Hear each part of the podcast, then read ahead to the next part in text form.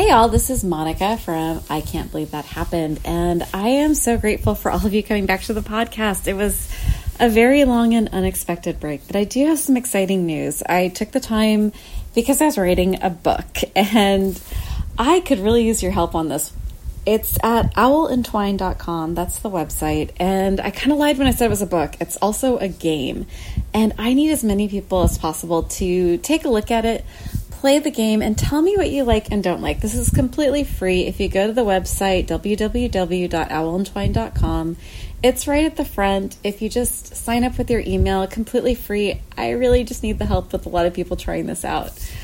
Okay, so on to the podcast. I am really excited. I get to introduce you to one of my favorite magicians and women in history, Adelaide Herman. So Adelaide was born in London in eighteen fifty-three to what I would call a fairly eccentric family. She um, grew up pretty much in the family museum, which I think would be kind of the coolest thing ever. I would love to live in or grow up in a museum. She really had aspirations of becoming a dancer, and she went about it in some of the most fascinating ways I've ever heard. Usually you think, oh, I want to be a dancer. I'm just going to take some dance classes.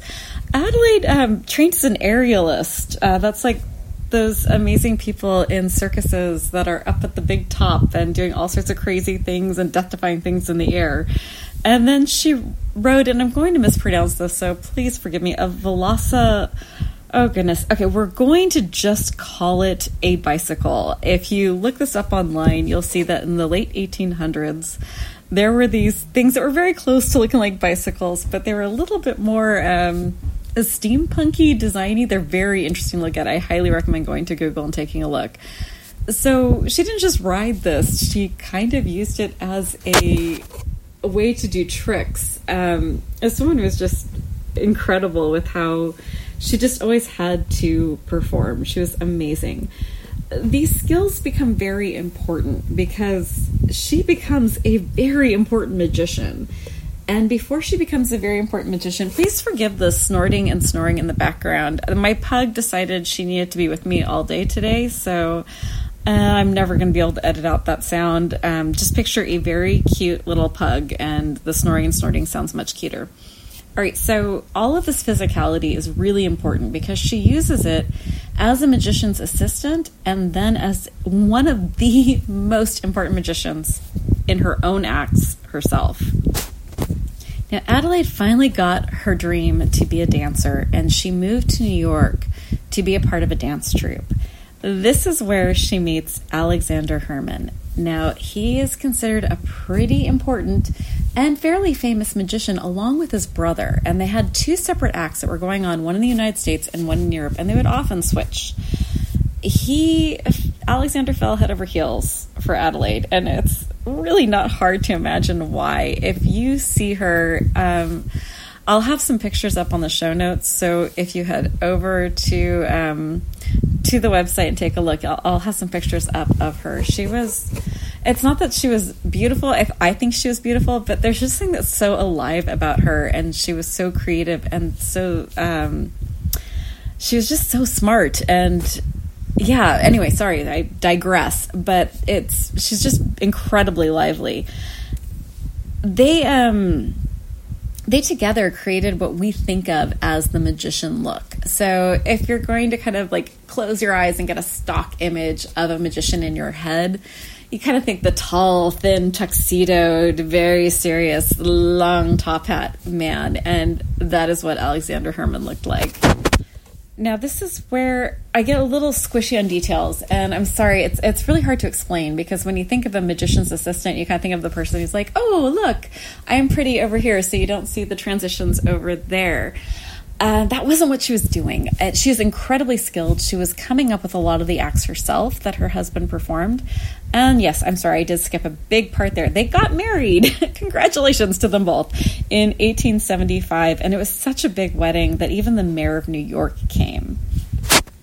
Now, Adelaide brought a lot of incredible artistic set ideas, costuming, um, and a sense of illusion to their act, which was very different than the act he was already performing. They became incredibly famous. And wealthy as in a lot of money came in. The problem is a lot of money went out. More money went out than the amazing amounts that were coming in. And it became a big scramble. When Alexander died unexpectedly, she was left with tremendous debts and a show. And as a woman in the early nineteen hundreds, um, it became a big question mark if she could continue the show on her own. And Alexander's nephew stepped in, and he said that he would do the show with her. They tried that. It did not go well. Just spoiler, it, it did not go well at all, and they separated. Um, it seemed like there's a lot of bad blood in that. We're just going to leave that alone because that's not important, except to say that she thought she needed to try one more time with another person to make this famous.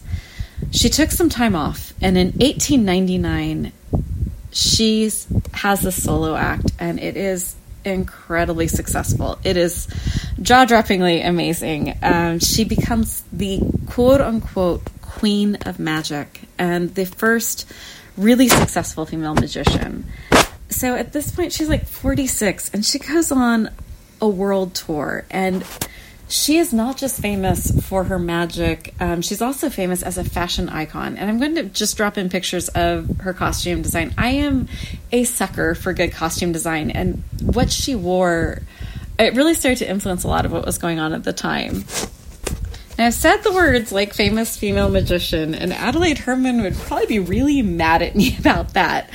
She was very clear that... Um, She said over and over again, "I shall not be content until I'm recognized by the public as a leader in my profession, and entirely irrespective of the question of sex." So for the breakdown of that sentence, if you are misunderstanding the use of the words there, is that she's saying, I just want to be known as the best. I do not want to be known as the best woman. I don't even want my gender to be a part of this discussion. I just want to be known as the best illusionist magician ever. Now, Adelaide played with a lot of um, archetypes, like types of women and stories in her acts. And one of her most famous acts was The Phantom Bride. And it had these themes of loss and marriage. And you could probably imagine that this is fairly personal to her after having lost her husband. Um, she would, quote unquote, hypnotize the bride, the assistant. And the body of the bride would raise up, and she would pass a hula hoopy kind of thing over the body to show there was no um, wires or anything. And she did that act a few times in a few different ways. Um, she would do the witch illusion, where she stumbled onto stage dressed as an old woman.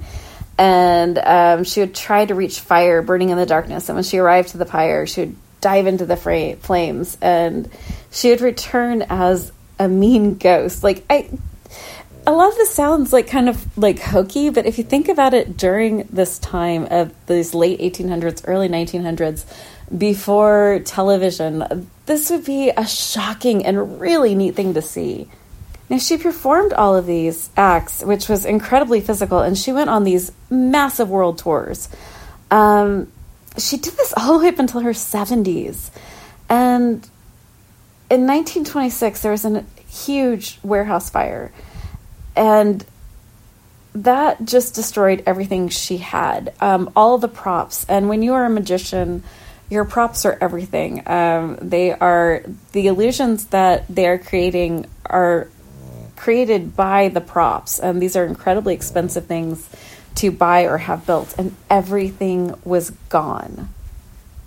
So you might notice that a lot of the times when I'm talking about a specific person in this podcast, I usually choose them because they re- they um, they don't let anything stop them.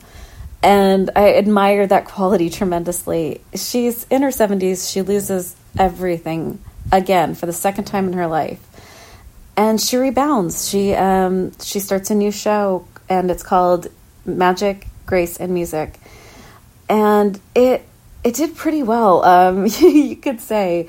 The National Vaudeville Artist Year book shows her in her final performing year. She was she was really an amazing woman. Um, she did pass away in February of nineteen thirty-two, and still, you know, if you can, if you're a magic nerd, you'll hear about her. But it's important to remember most people know who Houdini is and was. Um, they had very similar interests in in how they performed their magic. Um, and they were just as famous as each other. So I just wanted to bring Adelaide Herman back out from the shadows, show you her. Um, please take a look at the show notes. I'll try to link as much as I can so you can see sort of what I'm talking about. And thank you so much for being so patient with me while I was writing and not posting these weekly. I will try so hard to be better at posting these. Um, I'll try harder not to say um so much.